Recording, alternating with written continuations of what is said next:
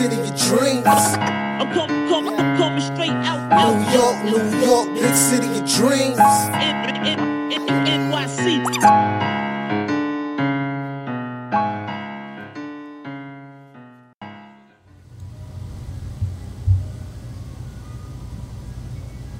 Hi, I'm Brandon Robinson. I'm going to take you behind the scenes of my show, New Jersey Net Slamming Planet. Follow me. What's going on? This is Jay Ellis from Knick of Time Show here. Give you that Knicks talk just in the nick of time. And you already guys, you already know what time it is. It's time for another Knicks off season pod, and we're gonna get into it right now with you guys. But before we get into it, you already know I gotta introduce my guys. All right. So first and foremost, let me introduce my guy, the man, the myth, the legend, the guy with the stats and the facts. Ryan G's in the building. I'm excited about tonight. Let's go. Let's get to it. Also, you already know who this guy is. I call him the Raw Metaphor. It's my man from the YouTube channel across the street. It is the Raw Hebrew Remnant. What's going on, Raw? Jay Ellis and the KOT crew. What's up? What's going on? What's going on?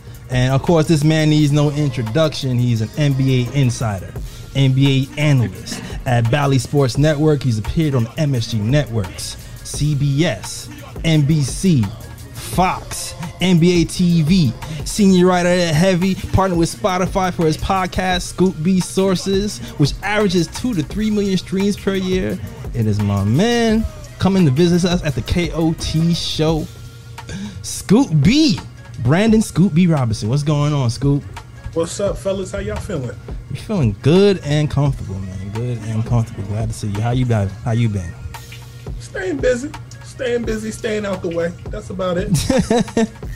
Yeah, yeah. I see you've been all over the place today, doing shows on shows on show, and very appreciative that you're here with us, um, to talk Knicks basketball and, and talk everything with the NBA. So I'm super glad you're here. of course, man. Knicks are uh, a um, a storied franchise, and um, you, you're birthed into that. It's, it's a birthright, and at the same time, um, you know, grassroots basketball for me in New York City has always been, um, you know, sacred to me. Even dating back to, you know, my cousin. My cousin was a ball boy for the Knicks back in the '70s with Clyde Frazier. So, Oh yeah. and the Knicks, the Knicks are definitely, um, you know, definitely, definitely cool to be on your podcast and and to talk Knicks. Absolutely, your man, lucky man, your cousin. So he was around Walt Clyde Frazier days and got to see that the win, the Knicks actually win a chip. So shout out to your cousin. I know he was there during the, the glory, glory days. Not even just the '90s, the chip days. Sir, Clyde Frazier, um, Willis Reed, Mhm. all those guys. It was definitely from stories that I've heard, um, it- it legendary. That's very shout out to those guys. All right, and shout out to Cl- the Walt Clyde Frazier. You already see the jersey in the back. Let's get to it. All right, all right. So first and foremost, I, I want to get I want to start start this off slow. We going to definitely talk about some Knick stuff, but I also want to talk about some other stuff too. So you were 12 years old when you got your first gig as a co-host for a radio show. Uh, what did it take to land your first professional gig as a co-host on Net Slamming Planet? Because 12 years old is, is pretty young. Be talking to NBA professionals like Sam Cassell and whoever else he was interviewing at that age. Um, definitely a, a, a mom who um, found uh, my niche early, or you knew that I liked to talk, that I was obsessed with basketball. Um, and in addition to that, um, right place, right time. Mm. Uh, my mom's friend had told her about an audition uh, at Chelsea Pier uh, to host, or rather to be a personality for a kids radio station that's now defunct called uh, 1660 AM Oswald Radio, uh, which was in they, they did their broadcast at uh, Liberty Science Center uh, in Jersey City, and at the time we would they were looking to do uh, commercials for Crash Dummies. Um, so Crash they- dummies. yeah, you got- y'all remember the Crash Dummies? yeah, I remember the crash dummies that crash and yeah. And so how wait a commercial for crash dummy? Okay, you know, I'm trying to figure out how how to be uh, standing for a crash dummy. That's what my brain is going So to. we were kids, just being kids, but we were like, like basically, we ended up taping the commercial. I can't find it. We taped the commercial with Crash Dummies. Like we were dancing with them in the studio. I was one of like eight kids that was selected. Oh wow, That- what ended up happening was Chelsea Pier. It was like hundreds of kids who auditioned. Um, I got the second call back, and then we did this the second audition at um, Dangerfields Comedy Club. Mm. Um, and like you had to read the script and just talk about different things. And then I got a call, and what happened was we did the commercial, and then the Nets were rebranding at the time. So this was like '97. Uh, Sam Cassell, Keith Right. Horn, Jayson Williams, Kendall Gill, all those guys. And basically, the Nets were looking for a kid to host a show uh, with Albert King, uh, Evan Roberts, who's at WFAN, um, and a woman by the name of um, Lynn Wilson. She was uh, hosting. Um, she was a, a, day day morning show host at KTU, and um, basically, I came in for an audition or an interview, and uh, they were looking for a kid who was obsessed with basketball, and um, I was the guy. And essentially, um, I came in, they liked me, and first person I ever interviewed at the time was Keith Van Horn. This was at the Meadowlands Wow. Arena. Um, and, you know, honestly, it, it stuck. So that was year one, 97 98 season. The next year was the lockout shortened season. I was there. And then ultimately the Nets were, you know, budget cutting and then merger with the Yankees. But, you know, tho- those, those, that those first, those two years were cool. You know, I was around Stephen A. Uh, when he was at the Inquirer, Broussard when he was at the Times, Woj when he was at the Bergen Record, and just was in- interviewing a multitude of different people, and it was a good opportunity. That's great. That's I can't imagine interviewing Keith Van Horn as like a twelve year old. I would be like stuttering, like so so so so. How do you basketball, Mister Van Horn? Like, I don't know how. like, what's the preparation like? I, I guess you said your your parents groomed you early. Was there a, like a process to figuring out how to interview people as at twelve years old? Well, prior to the whole Nets thing, um, my introduction to public speaking, um, I was in a group called uh, the New Jersey Orators, uh, where you know you gave speeches all across state, country, whatever, and it kind of made you comfortable with you know talking to people, and you know you can use that in so many facets of life. Absolutely. But in addition to that, um, you know, that was the formal, the formality of me around basketball. I talked about my cousin being a ball boy. Um, his father, my uncle, uh, ran a basketball league in Harlem at, at uh, Riverbank State Park called Citywide. So like I was around Citywide.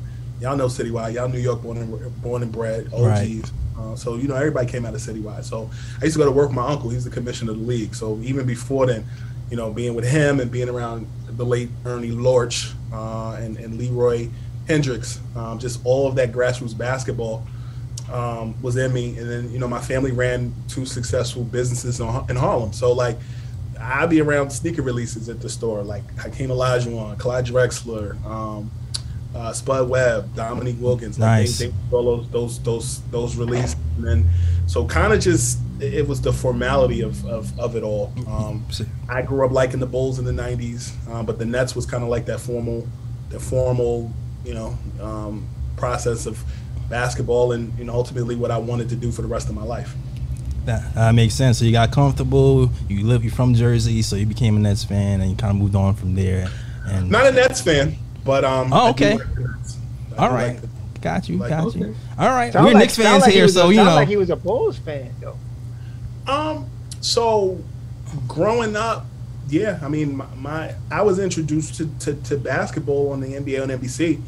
Um, you know, as a kid, um, my, my my I started watching Mike and the Bulls in '91. Um, my stepfather turned on the TV, and I, I just saw this guy on TV. And I didn't, I didn't, I like the Bulls. I, I, I still you know, through partnerships with with their glasses lines, any optical, and still around the Bulls. I don't hate the Knicks because I used to go to Knicks games. My uncle used to give me tickets, and I had cousins that played in Junior Knicks, Sprite Junior Knicks League. salute, so salute, salute. I'm not really, I'm not anti Knicks per se. Um, I don't get that feeling from you from from uh, how you uh, conduct interviews that you're anti-Knick. no, I think um, I, I think personally, um, some of the business stuff, eh, but from a from a basketball perspective, I, I don't have a problem with the Knicks. Understood. Understood. All right, cool. So, listen, you you would think that with such an early start in the business, you would transition into working with NBA players seamlessly, but you struggled for a while. Yo, you live with your grandmother. You was in the basement. You Yes. food in the hot plate. So, like, what steps did you take to make that transition from being from the basement, the bottom, into having a thriving career? Um, relationships. I think that um, when I a lot of my a lot of my colleagues um, that may have went to bigger universities, the Syracuses, the Northwesterns, uh, Missouri, and some of those other places. I, I went to grad school at Hofstra, but went to a small Christian school uh, called Eastern University, right right at, right outside of West Philly.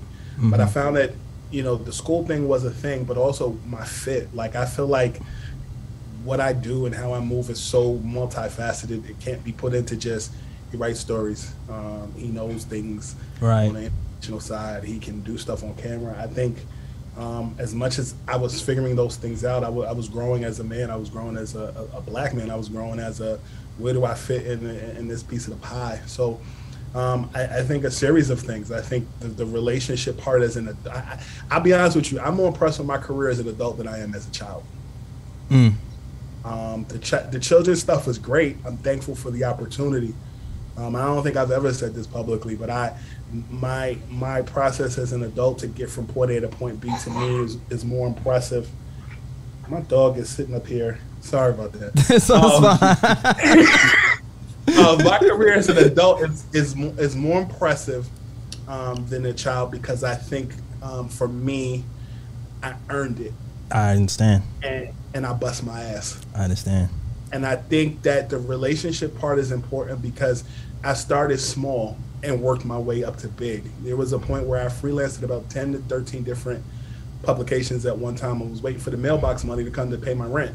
And it's like, well, how do you make things happen? So you, you dip your toe in things other than basketball. Um, my mom used to tell me all the time that, you know, there's more to life than just basketball, and I didn't want to hear it. But as an adult, um, you, you realize it where you're working for free at the Source magazine. It's an opportunity. You get the credentials, but they're not paying you. Right. They asked me for the position. They was like, yo, um, we could bring you, but we can't pay you. I could have walked out right there, but something says stay. Listen, not a lot of people know that when you're on that grind, especially in that beginning stages, you know the but the money don't always come at first. Some you working for free, whatever craft you pick, it could be basketball, it could be art. A lot of the times you just grinding first for a long time before you get to see any type of payment in any type of way. So a You got to be, a, and, and not only that, you got to establish the love for it. Yeah. Yeah, you you you talked about um you did your homework when you talked about living in my grandmother's basement. Like there was a point where um, you know, I was living in her basement, was um had I'd be on red carpets working for free or freelancing with a food stamp card in my back pocket. Man. Um, you know, you know, in a state where um, you know, I'm I'm adjuncting at different colleges and sometimes couldn't even go to media events because I had to stay and do what I had to do. Um, you know, it, it, there's a point where you you, you kind of have to like there's no magic button that just elevates you. It's just a series of reps and being in the right place, right time. And and and there was times where I, I was really frustrated because I sometimes you you you're guilty of looking to your left and looking to your right And seeing somebody else is Just listen. and you feel like you better or you feel like never hate you just know that you're good at what you do and you're looking for the opportunity for somebody to to to, to, to bring you in and, and then that's when you realize you, you got to make your own opportunity you got to you got to build a door if nobody's opening that door for you Uh, man, listen, I'm I'm all about making doors. I don't care who says no, how many times they say no. I'm making my own door. I don't care about gatekeepers. That's just the way I, I roll. Maybe it's the rebel in me. Maybe it's my mama. but I'm with you with that scoop for real. I think it was the great big that said kick in the door right Waving the Yup. 404. but there's no 44 here, but you know, you know meta- metaphor, metaphor 44 is the work. Yeah, you know what I'm saying? The metaphorically, 44 yeah. is the work, whether it be podcasting, Exactly. journalism. That's the 44 we waving here. But, yeah, yeah. Now you have a you have a lot of success, but yo, Scoop, you get a lot of heat, man. Like you get a lot of heat on social media. So with all the success you have, and you with the all the heat you get about, oh, he's not credible, and he and he doesn't have sources. Does that affect the way you like go about your business and like work, or do you just like kind of ignore it, keep your head down, and keep it moving? Because I, for me, if I like, I, I can understand the frustration that would happen if you you came can got it out the mud and you hear that all day long. Um, it used to bother me. Um, I think and I, and and I think there's a two there's a couple factors at play. One, um, people look at me at Bally and think I made it, and I don't think I've arrived, and I Hmm. still have a lot more to grow. Um, but I also know that doing things on an independent level and your stuff or your scoops are at the time you're talking like 18 19 20 were getting picked up in the bleacher reports or the sports illustrated or in the same and mentioned in the same you know sentence and i don't have any i don't have any ill will when i say this at all. It's just a fact. When your when your stuff is getting picked up and you're saying the same things as my counterparts you know whether that be Right. Rose or whether that be Shams or whether that be Chris Haynes and and people are looking at you like who is he and who does who who does he think he is and want to know who your sources are. Um to me people ask questions and so they start picking apart and dissecting and overanalyzing and then don't have something wrong you're like you know for me in 2019 people often talk about the whole Kawhi Leonard thing and how I had that wrong um, but there are some factors that came into play, Right. You know, from an informational perspective, and it's like, you know, to, to I'll, I'll break that down, but you know, it, it, it's kind of the old edict. You know, people will, will will yell your failures, but will whisper your accomplishments. Man, go ahead. Sorry, keep going. And and and, and being a black man too, um, it, it, there's a lot at, at play there. You have to be 20 times better to get what is it? 20 times better to get how many? What, what's the results? It, it comes into It's play there. The same amount. My mom told me when I was younger. It's just like, listen, if you want to get to where you gotta go, you gotta work harder than everybody else. You can't expect to work the same amount and think you're going to get there. No, you. My mom told me that when I was a kid, eight years old. Sure. Sure. Stuck with me. So, it, and so there, there's a lot of factors there. And then, you know, even with the Kawhi thing, I've explained it a myriad of times, but you know, for those who, who may be tardy to the party, you know, ultimately he took the longest out of everybody to sign with whomever he was going to sign with in 2019, and the Lakers, you know, were the top option um, from all the information that I got. Um, the, the the thing that came into play was um, the Clippers waiting to see if they were actually going to make that deal with Oklahoma City Thunder, and ultimately Paul George uh, was traded to the Clippers. Right. And um, had that not happened, Kawhi would have been a Los Angeles Laker. But you know, if you if you pick apart and you ask around, particularly as it relates to the Lakers and everything else, you know, I had Anthony Davis going to the Lakers like the fall of 2018. Um, I had LeBron that summer going to the Lakers and all the whole rollout with you know Space Jam, and then in 2019 I had Kyrie going to the to the Nets. So Yeah. you know, it, as it relates to to that, you know, I, I I'll take that. But at the same time, it's annoying when you're just trying to do your job. Like I'm paid to be on Twitter. How much how much does it cost to be a hater? Free. Nothing. How much- Free 99. Free ninety nine. No tax either. nah, yeah, I I get it, man. I get it, and it- it's funny because I was go- my next question was going to be, um, do you feel like people don't really champion when you're right, and you kind of kind of rattled off this? I was right here, I was right here, I was right here. Like that's real world stuff, man. People only remember that. A lot of times, people focus on negative and not when I'm when you're right. what I'm saying? I, I'll, I'll uh, answer your question with this one statement. Um, I remember, like, if you paid attention to the last month, just everything that's going on. I know this is a, the Knicks podcast, now I'll be respectful to, to to your platform, but I know that um, you know everything that's going on, on in Brooklyn with the Nets. People were like, "He's crazy. He doesn't know what he's talking about." And I remember there's there's something that people kept saying to me, and I just think it's dumb. They would be like, "Yo, Scoop's legacy is on the line." Who are you? I- like my legacy is my family. My legacy is is is is um was cemented a long time ago. My legacy was the family shoe store. And Right. my my legacy is generational wealth, not the opinion of others. And so like I, I think that people sometimes take Twitter too seriously. People take like so, like I had quote tweeted something from Bovada, a sports company that pays me every month to tweet um, about like what's the best championship city in the world, and I said Los Angeles, and it's like yo, people really mad that I have an opinion. This wasn't even like news. This is like opinion. Like y'all have nothing else to do. It's it's it's It's an honor, but it's weird. it's interesting the mind of people when there's like a hive mentality sometimes. Yes. Like when people decide they love something, the person can do no wrong, and when the people decide they don't like something, the person can do no right. And Yes. it takes, unfortunately, it takes a longer time to transition from the do no wrong to you know what he's cool. You know, it's like so I Yeah. so me personally, I just try to take every situation as it is and not even think about what the Sure. crowd says and be like an Sure. independent thinker. Group personally. group think is a drug. Yeah. Yeah. Absolutely. It is. It's a drug. I think. I think the art of having your own mind, you're ridiculed when you have it, and but then at the same time, everybody's different. Which is it? Where everybody talks about how they different. Everybody's a boss. Which is it? Right.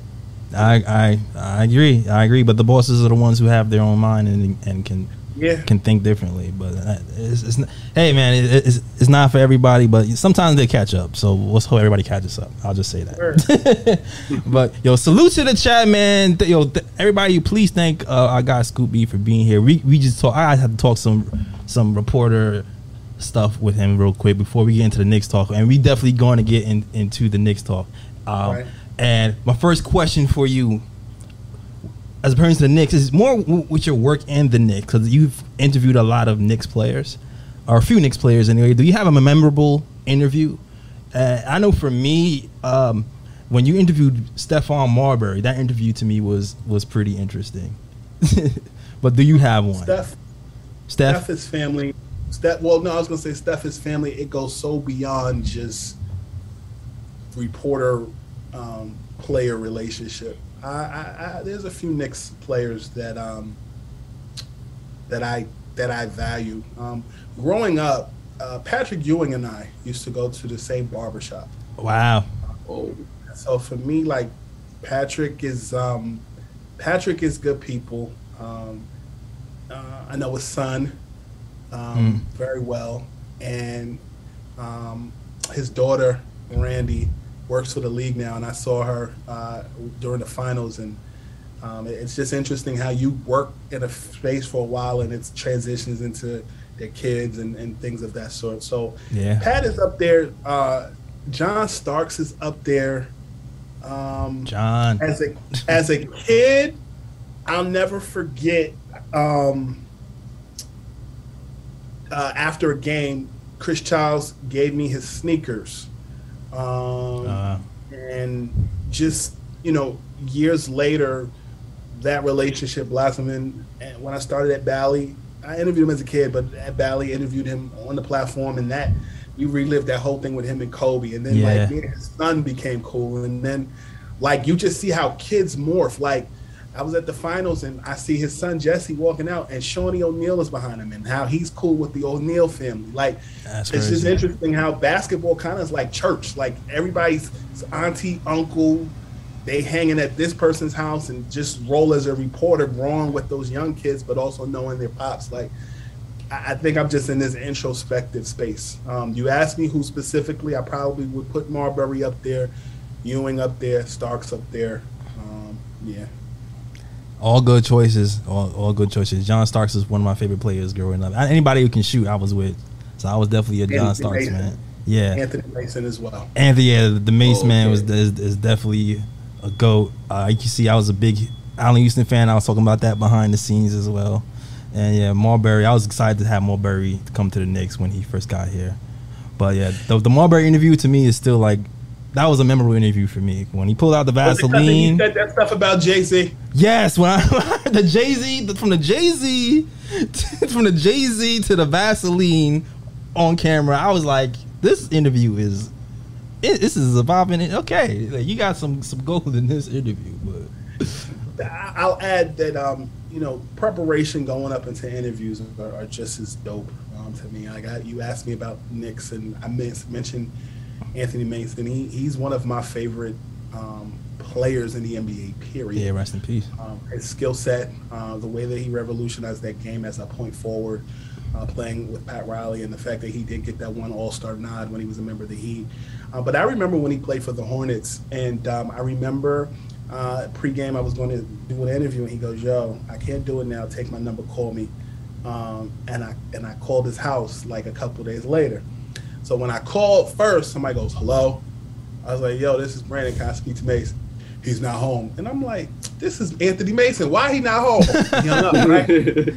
so then, like, I got the call like a couple days later, and then he left his voicemail, and it was funny because he had a, his his voice message recording. I, I, t- I know his son, and I and I and I said it to him on the phone, and he fell out laughing. He goes, "Yo, this is Mace. I can't come to the phone right now, but I, if if you're not down with Mason and nine eight, I got two words for you. F you. Yo, man, yo, if, y- if y'all don't know, y'all was around the nineties back in the day. If you did not have a message on your answer machine, you wasn't nobody. All right, you had to have a message on the answer machine, and it had to be music in the background for the most part. Right? Oh, salute your salute to base man, Knick's legend for sure, man. But but let's get into it. Let's get let's transition into some more more recent uh, Knicks news and rumors and things of that nature. All right. So um, as you know, Donovan Mitchell. Let's get to it. Donovan Mitchell has been all over Knicks news. So I, I just want to get your perspective on your chances. What what do you what do you feel like the chances are of Knicks landing Donovan Mitchell? Um, I'm not one of those people on the internet that says the deal is 95% done. Y'all gotta stop saying that. um, cause it's like, like, like, it sounds like a co-defendant to me. Like, stop saying that. This is what I will say. Um, the Knicks and the Jazz have had conversation um, a lot about the idea of Donovan going to the Knicks. Um, the issue is, in fact, as many other people have have magnified, um, the amount of draft picks that Danny Ainge wants. Number two, um, the other issue is just because Donovan wants to go to the Knicks does not mean that the Utah Jazz have to oblige him. Um, you just like in Brooklyn, just because Kevin Durant has requested a trade doesn't mean that he has to give the Nets have to trade him to the suitor he's looking for. Right. Um, what I will go further in explaining is um, I have spoken to folks, Donovan, of course, uh, from Elmsford, Westchester, by way of uh, Connecticut. Um, he and I have some mutuals, and uh, what I can share is uh, that in conversations, specifically over meals, um, within the last month, uh, he has discussed a desire to want to play in New York. Uh, and at the time, he would say either the Nets or the Knicks. Uh, but as a conversation that I had with someone days ago was stated to me, um, he has gone more in depth in his desire to want to play for the Knicks. It would be a dream come true. Um, and more specifically, was pissed that they did not draft him in his draft class and would, and quote, run it back and get that chance to play for the Knicks at 2 Pennsylvania Plaza. So that was said to me a few days ago. Um, it's been an ongoing conversation, and uh, I don't think the deal is 95% done. Um, but I think these conversations are pickups from. There'll be multiple conversations on front office side, and, and I've seen those instances in other cases, like with with um, you know, like Kyle Lowry ultimately coming to the to the Heat Right. uh, you know, or you know, uh, Lonzo Ball ultimately coming to uh, the Bulls. Like those were trade dead, deadline conversations. So you know, the Nets, or excuse me, the Knicks and the Jazz may have had conversation. They may revisit them if they don't happen today. It could happen at trade deadline. It could happen during the season. I don't have a timetable, but they are having conversation. Yeah, my thing is, I know there's been a lot of talk about leverage recently, and I want to get your opinion on leverage because a lot of what you hear from the reporters are, you know, Danny Ainge, he's not gonna move, he's not gonna adjust the price. He, he's gonna he's gonna want what he wants. If you don't want what he wants, he's not he's going he's not gonna make a deal. But then you know, for for us Knicks fans, we seen we seen uh, Leon Rose walk away from deals in his short time here. So like Leon's no slouch. So I'm not. Sh- I feel like we we're we're dealing with two people who are very stubborn. As you're saying this to me, I, I'm gonna tell you what song is in my head. Mm-hmm. Price is way too high. You need to cut it. Exactly. Listen, listen, listen, listen. Yesterday's price, no Timberwolves price. Timberwolves That- price that's is not today's price. That was perfect. The Timberwolves Yeah, got robbed. I'm sorry. I, I'll tell you that. Um, I, I'll tell you this. I know that. Um, I actually met Leon um, and Wes uh, on King Day of this year, and Okay. um, was introduced to uh, Wes by. I, I, I spoke to Wes on my own. I think the the Knicks were playing uh, the Hornets on at, on on uh, King Day, and uh, Wes and I, I, I told him that I knew his history and how much he basically. Um, is a self-made man, and I admire his his Mm. journey.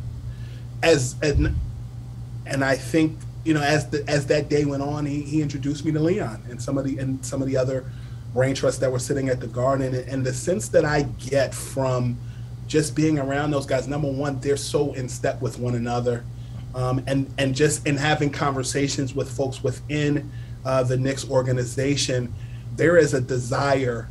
Um, to create a winning product because it's been lacking for so long Yeah. in Manhattan. Um, and you know, I ended up running into to Wes uh, on the road in, in DC back in March, and same kind of energy. Um, they they want to do better, and they're taking Lego block steps uh, to make that happen. And I think that honestly, what the Knicks are doing at this point really is what should have been done 10 years ago. And I think they were too trigger happy on two occasions. One in 2019 when they thought that it was a preconceived notion that Zion, Kevin Durant, and and uh, Kyrie will come into the Knicks, and Mm. two, ultimately when they traded the farm to get Carmelo Anthony. Yeah. And as much as I think Donovan Mitchell coming to Manhattan would be great, I'll be honest with you. I mean, I've said this on record at, at, at Ballion Stadium where I work. It reminds me so much of Carmelo Anthony if you're not careful. Specifically because you're giving up young talent in Obi Toppin who loves being in New York. Like he and I had conversations just about Knicks legends and how much he, he enjoys watching old Knicks clips and them on YouTube. Then you got Immanuel Quickley who likes being there. Yeah. Uh, you, you know, and I think RJ Barrett gets better every year. He doesn't Oh, hurt yeah. you. So it's like, yeah, it sounds good to bring Donovan Mitchell, but we've been down this road before with Melo. I like Melo. I think the world of Melo. I'm one. I'm one of the biggest Melo. I won't say supporters or apologists, but I really think he got a raw deal when he was uh, blackballed, and then he had to find his way back. Absolutely. But if the Absolutely. Knicks had waited that summer, they would have gotten him and still had that young core. And if you're not careful, you history may repeat itself. Scoop, Scoop, I want to ask a quick you. question. Um, do you- from your, I'm just listening to when you talked about the front office. Would you say that they're all on the same page? Yes. But that a lot of that has to do with relationships dating back to their Knicks days. Like like in 2019, 2020, I was taking a lot of trips to Philly and would be at Sixers games. And I found out before they made the formal Leon Rose hire, I heard about it in Philly. Mm. He's from South Jersey, um, and so is uh, Wes. I don't know if you guys know all of Wes's history. Like Stedman Graham is his OG. Oh, sure. Oh. Western Um, history is kind of like a mystery for a lot of. To, to those who, to those who may not know, I mean, the man is mis- mentioned in every Drake and, and Jay Z rap song. Hey, hey. Yeah, I love pretty it. much. But Wesley, you can never check me. Do your homework. But nah, in all seriousness, though, I, I think their relationship, even even how West interconnected with CAA and, in, in Memphis and Kentucky. Do you know? Do you know Wes's connection to uh, John Calipari? I know he mm. has one, but I didn't know. I didn't know I- how it was developed. So when John Calipari was fired by the Nets, he took an assistant coaching job with the Sixers under Larry Brown. Oh. His first recruit was Dajuan Wagner, who is Wes's godson. Oh shoot. Oh, That was hand delivered to him in Philly when Dajuan Wagner was killing it at Camden High School. Oh wow. When he was scoring 100 points. Yeah. Exactly. So that like that, even Michael Kidd-Gilchrist. Um, Wes went to high school with Kidd-Gilchrist's mom. Oh shoot. wow, that's crazy. Yo, the connections. That's crazy. Wow. You need to. and he started and he started out as basically a runner for for agents like CIA. But even Wes's connection to Camden County, New Jersey, and Philly goes back to when he was working at a sneaker store in Cherry Hill, New Jersey. Dr. J used to shop there. Dr. J introduced William Wesley to Michael Jordan. Jeez. And when Larry Brown and, Mi- and Allen Iverson were having problems, Wes got on the phone with Allen and Larry and squashed it. He was the mediator. Wow. And if you look at the brawl in the palace with the Pacers and the Pistons, Wes was the person who drug Metta World Peace off the court. Oh shoot. Wow. What? Now, now I need to rewatch that. Me oh, too. Yeah, I was gonna dude, say- Netflix, I need to, now I need to I rewatch remember. that. Yeah, I gotta rewatch Yo, that. Scoot dropping, drop, Scoot dropping the facts right For now. real. I saw Wes. Yo, I was like, yo, this guy's self-made. I, I gotta give him his respect because most people just know, like he legit. He, my man is like Michael Knight on Knight Rider. Like he legit now. He's legit, man. It's crazy because I was like before he was even hired here, I was trying to do research and it was like, what does West do? Does and then like no one really knew. it was almost like some How he Olivia got the name Popish type. Worldwide Of, West. Shout out to Worldwide West. Ow. Everywhere you go, we leave the worldwide a mess. Jalen Rose gave West that nickname. oh, he did say that. Jalen Rose did say that on his show. Yeah, You know he how did. you call www the Yeah. World Wide Web? Mhm. He's so connected. That's World Wide West. Oh shoot. J- Jalen Rose did say that on his show. Yeah. He did, yeah, yeah. You right about that, man. Scoot drop, yo, gunshots, man. The gunshots for Scoot, man, dropping the, dropping knowledge. dropping the knowledge. Uh, Oh, we cutting that up. We cutting the West History Month up. for real. Man, yo, thanks for stop. Hold on, I got, I got, I got another question for you too, and it has to because you talked about Melo returning to the Knicks, right? I did. Um, listen, I love Obi. First of all, first and foremost, I love Obi. Um, I would be heartbroken if Obi left for real. Obadiah. Obadiah, Yeah, Obadiah for life. Like for me, um, if if there was a trade for Donovan Mitchell, Obi has to stay in it, right?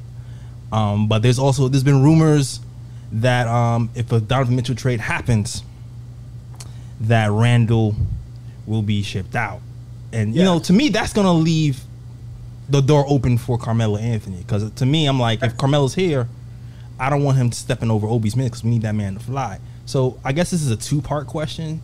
Um, have you heard anything about any you know involvement with Randle being shipped out, and then also?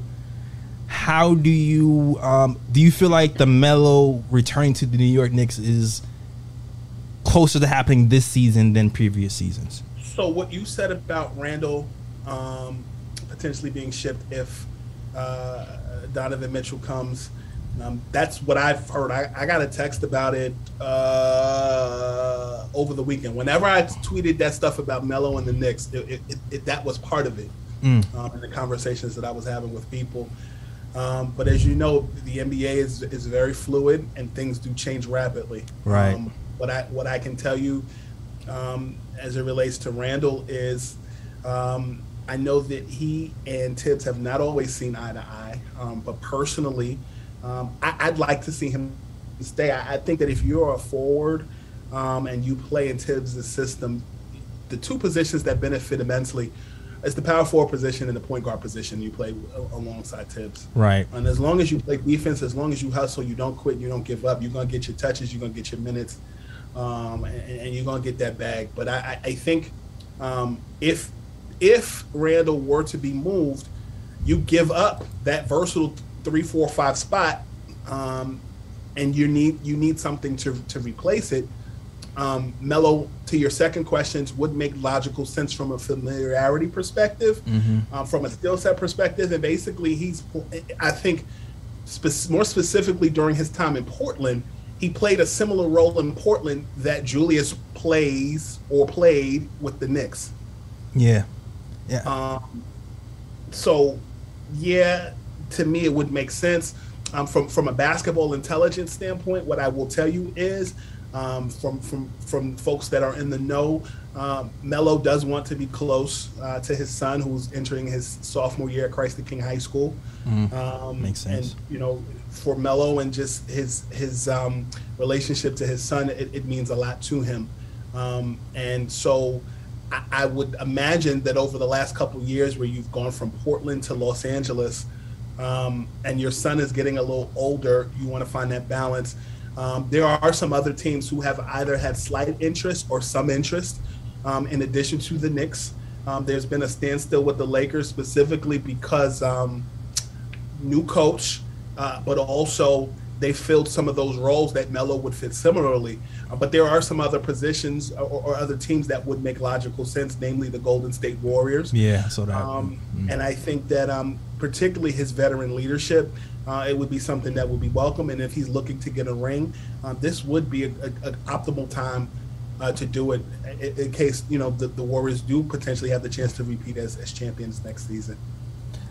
Yeah, nah, I feel like this is the time, man. I would love Melo. I would love Melo back. Hey, man, Michael Beasley, if we had room for him, because who knows what's gonna happen, I would love him back. But ultimately, uh, for me, when it comes to Julius Randle, like he's a talent, I believe it. But I'm yo, he, I'm scared of his volatility at this point, man. I'm not sure if mentally he can handle the pressure of, of being in New York long term. So even though I, I recognize how good he is, like if we can move him, I, I know Miami's supposed to be a guy who's supposed to be in the Donovan Mitchell sweepstakes. Uh, They just tweeted they looking for a four. I know a four. All right, give us a couple of picks. you have that's that's the way I'm thinking in my mind. You know what I mean? So and especially to me, Ob he can't he doesn't he has some growing to do on the rebounding end. But given more time, I just love the way he instinctively has like a basketball feel, the way he moves the ball, um, the way he hurt you. runs. Yeah, yeah, He exactly. doesn't hurt you. He gives me um, Amar'e vibes Yeah, mixed mixed with Anthony Mason. yeah, yeah. Like he just needs that guard to kind of unlock him, so he can start to do do his thing. And you know, we need to run more pick and roll for him. We've been saying it for for years. We had him use him as a spot up three point shooter, and then people were like, "Why isn't he? Why isn't he prospering?" Like, It, it's kind of he's kind of like in a situation that I think Kenyon Martin was in with the Nets, where it's like I feel like Kenyon was like an undersized power forward. His dribbling was was sometimes questionable, but he could defend two, three, fours, and fives. right? And he could create his own shot off the dribble and off screen and rolls. His um his connectivity to his point guard Connectivity. Yeah, got him got him looks, and I think in the same breath, um, you know, you you look at you look at um. I don't really feel like Jalen Brunson is going to play the traditional point guard role, nor should he have to. I think he's more of a lead guard uh, in the sense of like a Ben Gordon. I'm not comparing him to Ben Gordon, but as far as like a, a, a six, somewhere Yeah. between six four and six six uh, combo guard that that that can facilitate, but mostly is there to score. right. Quickley, I feel like really grew leaps and bounds this season uh, with the Knicks, and I think that if they are able to keep Obi and Quickley together, Listen. it's got the limit. But also, R.J. Barrett really fills that that role where where where uh, Brunson doesn't have to be a traditional point guard because because R.J. Barrett is is their LeBron, playmaking, scoring, can average you as a triple double threat every night. Yeah, offensively, man. Like I, I love the addition of Jalen Brown. Um, I mean, I've grown to love it. Like I didn't like that he's t- stepping on Quickley's minutes, but you can't deny how steady he is and how you know efficient he is each year that he's grown as a player. So he's not definitely not going to hurt you offensively. If anything, he gives us a more steady, reliable, you know, option at, at that guard spot. So I, I love the way they can work offensively together. I'm sorry. Go ahead, I Scoop. tell you one person who's excited for for for uh, Brunson's growth uh, with the Knicks. Mark I- Cuban. Really? He said he thinks that he can fit that role with the Knicks seamlessly. I, that's and that's saying, that's saying a lot. Knowing that you listen when we when the Knicks sat up with and that in the playoffs with Utah versus uh, the Dallas Mavericks, no one didn't seem happy. They, like everybody, it seemed like we pissed off Dallas and Utah at the, at the same damn time. Uh, shout out to 2 Chainz for him to say that after that. It's a big well, deal. I mean, Cu- Cuban is from. I mean, I don't know him personally, obviously, but he seems like a high character guy. Period. Just a guy that wants to help, and so he's probably, despite all that, very happy for Jalen Brunson personally for his success because he's he just loves the kid. I mean, I think that's he's that that type of dude. it's all business. Um, and I and you know the one thing about Dallas that you'll see this year from from folks within the organization that I've spoken with, um, they they feel as though you know with the with the addition of uh, or or the health of being on the mend. Uh, and, and Tim Hardaway Jr. and the trade they made to bring in Christian, they're going to score a lot of more points this year. And so while they do miss uh, Brunson quite a bit, um, the, the added bonuses, the pieces that were missing last season, and the fact that they added JaVale McGee, who can Yeah. who can rim protect, Christian Wood, um, yeah. but also um, I, I gather just from um, uh, the eye test uh, that without Brunson, Dinwiddie is going to see more playing time, and at points during the playoffs, he rose to the occasion. yeah, Um, I- I think he and Luka on the fly after the trading deadline really had to find a chemistry. In the same way that I feel that in Philadelphia, uh, James Harden uh, and Joel Embiid uh, and their their point guard uh, had to all find their role on the fly after the trade deadline. I think Dallas they could be in good shape despite losing Brunson and adding a big man that they really need. I really thought that there could be a chance uh, for Gobert to go to Dallas, uh, but they f- ended up filling that big man role for rim protection in JaVale McGee. Um, and I think they're going to be okay. Yeah. And I and I think that Brunson will be okay in New York also. yeah, Sol- solid pickup. And you know, I won't hate on them anymore since KP left. So you know, shout out to Dallas. All right, that's a, that's a, it's a Knick- it's a Knick thing. We, we we- we hold grudges with the KP thing, but you know, nothing. But anyway, one more question. I know. I mean, no, I took you. Yo, thank you for being so generous with your time. Um, one more question. I know somebody shot me out, shot this question for me in, on YouTube. Um, they were talking about future dealings. If the Knicks do happen to miss out on Donovan Mitchell, um, do you see like an OG Anunoby or um, SGA or other player being interested in the Knicks? Shout out to people who asked me that question. OG would be an interest, an intriguing pick.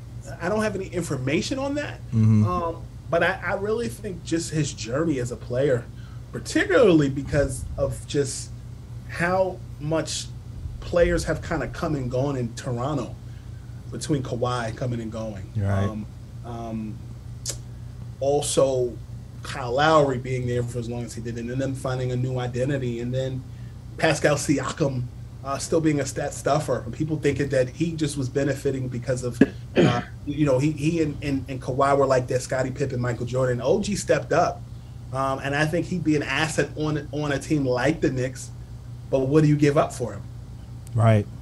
Yeah. I mean, it's, it's just one of those things where, hey, like, hey, we got picks. Do you want picks? We go. I, you know what? And I guess that's my other question too. This has been these. This okay. This is my actual last question, right? Is my actual last question because we all heard of. You, you you know these GMs they like to leverage, or from my perspective, anyway, I'll just say from my perspective, the GMs like to leverage the news to kind of tilt the scales in their favor, right? No. You're right. And you know, players do that too. Like, you know, Kyrie you play, players do that too. Like Kyrie Irving mentioned that, you know, oh, he's interested in coming to New York. We know you're not interested in coming to New York, Kyrie, and we wasn't interested in him coming either. So we like we know how things work. I Now can tell you that, there, that, that that was never a thought. If you know my reporting, you know I know. Yeah, I know you know.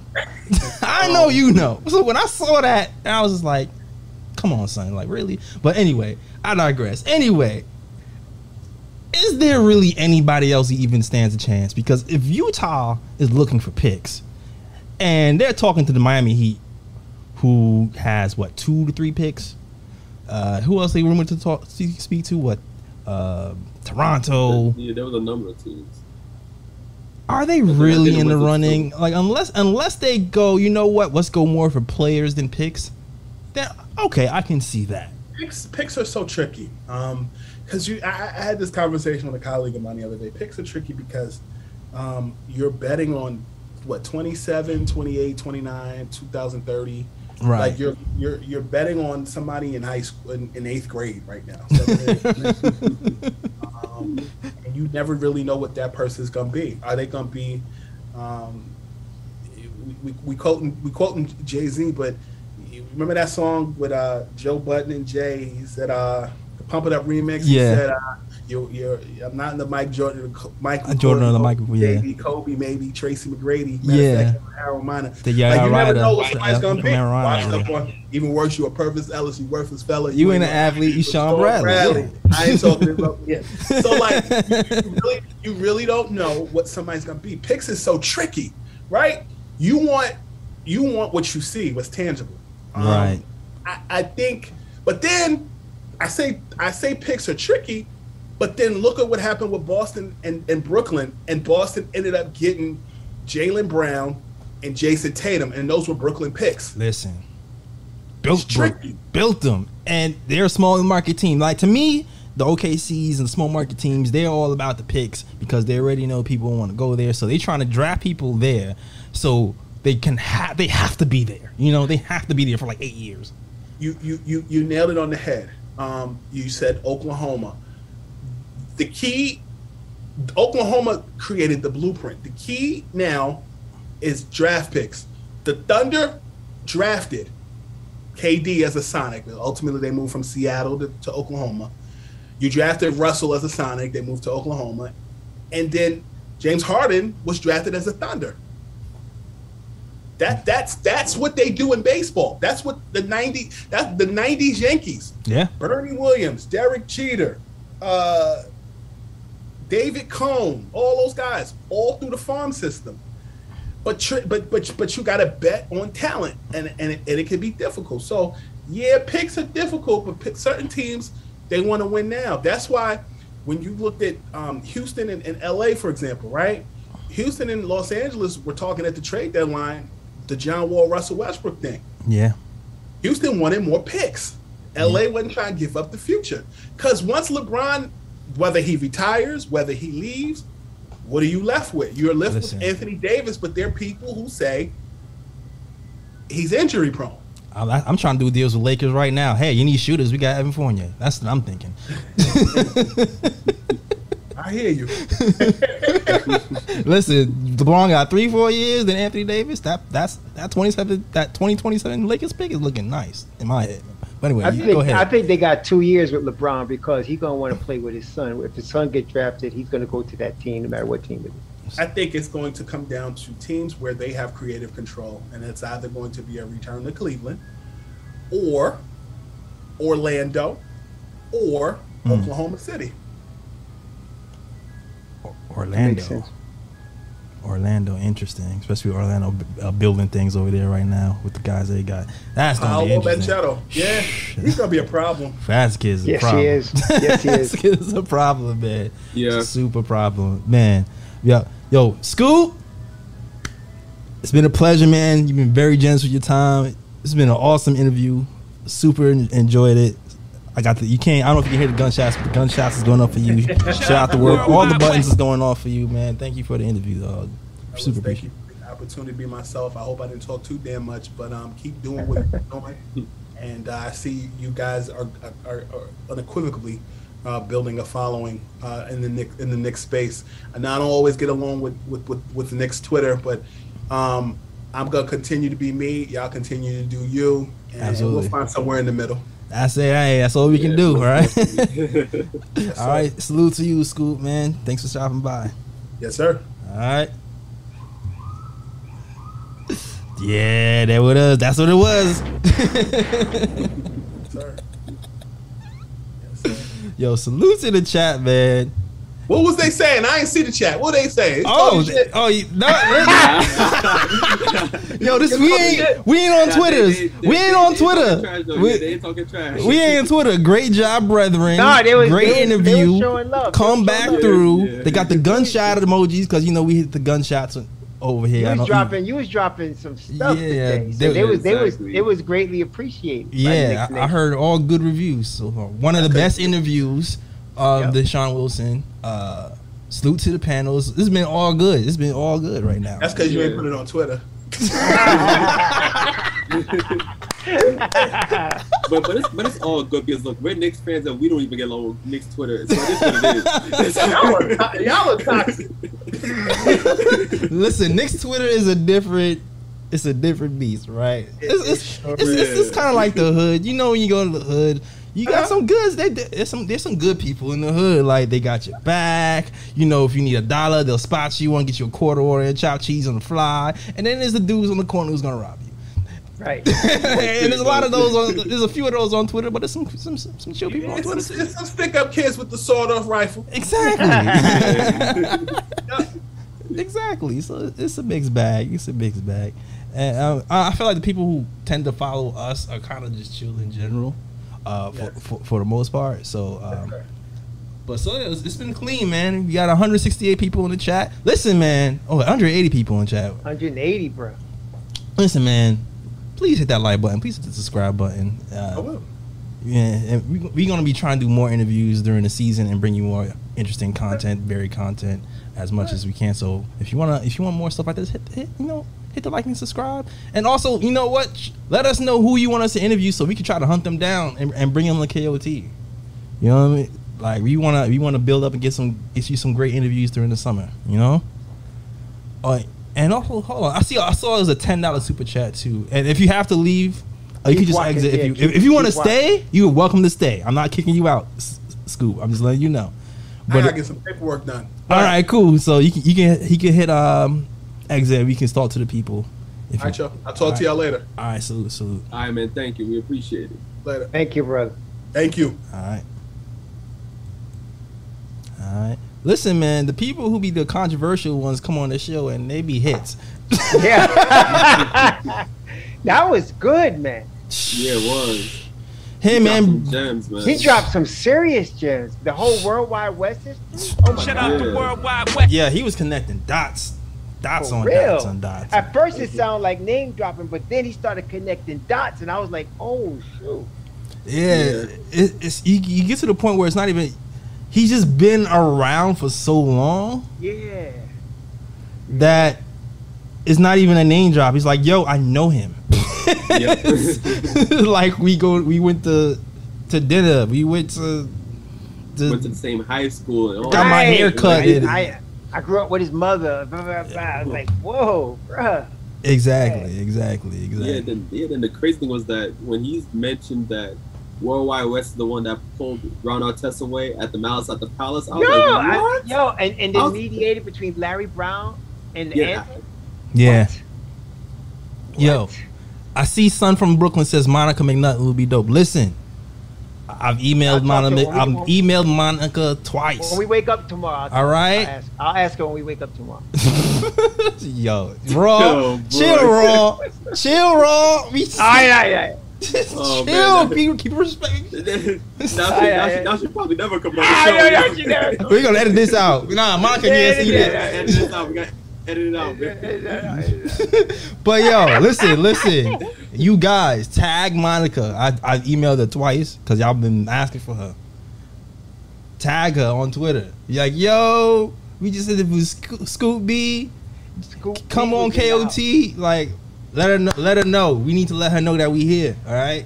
You And that tag our on interviews are You fire. gonna tag on Instagram? Yeah, the tag her on Twitter, Instagram, Yeah. Twitter, All Twitter, social media accounts. all social media, wherever you are, tag her. Wherever you are. All right? and we gonna co-sign you, all right? And shout out to Fritz, because Fritz is even how we got the um got the scoop interview. So shout out to Fritz. Fritz tagged Scoop. And that's how we ended up getting the Scoop interview. You know what I'm saying? So he, Fritz tagged Scoop. We followed up with Scoop, so and then we ended up getting thing was legit then.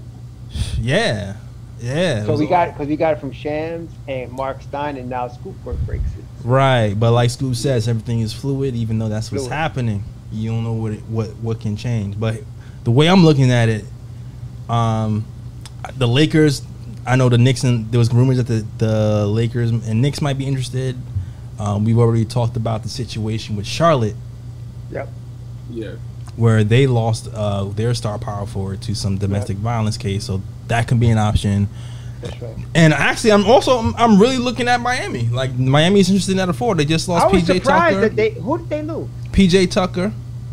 Oh, that's right. Oh, so they were looking for a starting for the replacement. Yeah, they, they just lost PJ Tucker. Um, Randle would definitely pass the fitness test for Pat Riley, right? The effort on defense though, he had to be more. Yeah. Oh, Jimmy. Ooh, Yeah, he ain't playing that man. Jimmy will get into him, but he'll I'll pass the he'll pass the fitness test. And I'm thinking like, yo, if you can get a couple of picks, couple of picks, and um, maybe we can um, get who's maybe we get Duncan Robinson and then flip Duncan Robinson to the Lakers for another pick or something like that. You know, that's the way I'm thinking. Wow. Yeah, but I'll say this though, because um, when he revealed, because I didn't really know that there was like some sort of like maybe rift going on between Julius Randle and Thibs, Yes. because because like when you watch Knicks games, it's like Thibs played this man so many minutes, Right, and, and, he, and he barely holds him accountable. You wouldn't think that there's like a little rift going on between Julius Randle and Thibs, which is which is what I found funny. And before I was like, I couldn't see Julius Randle being moved, but when he mentioned that, I was like, maybe there is something brewing within you know the Knicks organization where they they may actually be looking to trade this guy because him and Thibs don't really see eye to eye. Not only that, there's you. We all saw some of the antics he pulled, you know, last year. Not off. I mean, like off the court, like the stuff with the computer, the laptop, the stuff. Right. All of the attitude stuff, man. I mean, so it wasn't our imagination, you know. Yeah. And then Thibs was always like he would say stuff like, um, "We need guys to move on defense," and he's talking to Randle. Or we need guys to move the basketball. It's got to move. And he, and he never says Randle, but it's like he's talking about Randle, but he would never say that. So I, you know. It's kind of interesting because Randle started off last season saying he wanted somebody to hold him accountable. Yes, company line, man. And then the season after they have problems. I don't know, but it, is, it doesn't seem like he was holding him accountable. So I'm I'm confused. Yeah, maybe he got tired of being held accountable. I don't know. I just figured like I was wondering like why would a trade to the Lakers be contingent on Mitchell, and then I just I came to the conclusion maybe Mitchell doesn't want to play with him. Because why would a trade to the Lakers be contingent on a trade for Donovan? I That is a good point, so bro. like, why, why, why wouldn't they just trade him? Or there's nothing connecting. And then I Bro. realized after the the whole little melee that that other You, you exactly. You read my mind. or, Donovan or, or Mitchell. maybe or maybe it's maybe they don't think that Donovan Mitchell and Julius Randle is a good fit. Maybe Could be. So maybe so Could maybe be. that's why they're thinking about you know I you think know it's a ju- probably- moving Julius yeah. Randle and being contingent on the Mitchell Mitchell deal. Yeah, there's probably multiple things, but I, that I just found that to be interesting. That it's only contingent on if they get Mitchell, which to me says, okay, so if they don't get Mitchell, they're going to keep him, or maybe try to get something good for him. I mean, I don't know, but I was like, why would that be contingent on a Mitchell deal? Because they could deal him without that, but That's- there's something going on. Unless hey, I was out in my mind, I was thinking they were just afraid that they were going to lose 18 points a game, and they felt like you know they would be behind the eight ball as far as a guy who can put the ball in the basket full time. I mean, that was my thought mm. process, and if and they felt like, hey, if we have Donovan Mitchell here, who's going to give us 25, 28 points a game, why do we need this guy Julius here? We can we can we can move him. We right. Get a better look at Obi. That was my thought process. And not only that, though, Obi won't be whining for touches. Like if he's starting, he's just going to play. You know what I'm saying? Yeah. He'll be Right. glad to play. He won't be whining to get touches like Julius might. you know? Right. So, yeah, so exactly. And, and- like Scoop said, Obi doesn't hurt you when he plays. no, he doesn't. hmm And then, and you even mentioned it. You mentioned it on your channel, Raw, uh, that um, you know, you you feel like you know Obi and his representation are going going to try to move Well, at certain yeah. places. at- yeah, because next time. year is time, man. It's Yeah. the third season, so next year is that extension talk. You know, so he's looking for some minutes, and and and Leon drafted him. Mm, So with the intention of starting him, I, nobody knew that Randle was going to have that kind of year. I know I did. Nobody knew that he was going to be All NBA, All Star, and coming. Nobody was expecting that. I think they drafted Obi with the intention of him becoming the starting power forward and trading. Absolutely. And I think between Thibodeau and then Randle's own work ethic to, for that contract year, it changed everything. Absolutely, absolutely. Yeah, I agree with you wholeheartedly. All right, all right. Yep. Yo, yo, salute to the panel. I think it's a good place to to to end it. I'm gonna just read. We got a super chat. Hold on. First of all, first of all, guys, guys, can you hear me? Can you hear me very clearly? All of a sudden, is is, is the sound a lot better? Uh, this is because of y'all super chat. So gunshots to you guys. All right. Got a new mic set up and everything, so you guys can hear me better uh, and things can run a little bit smoother. And it's because of you guys that we're, we're trying to help grow this thing bigger and better and better. So thank you. And shout out to Keith Watkins, hopefully he's still here, who sends a ten dollars super chat. Says, "LOL, finally get to catch y'all live. Great Yeah. job as usual, guys." So shout out to Keith Watkins. Okay. All right. And also, I saw some people subscribe to the channel a little bit earlier. Thank you guys for subscribing. And um, yeah, we'll definitely catch you on the next show. All right. All right.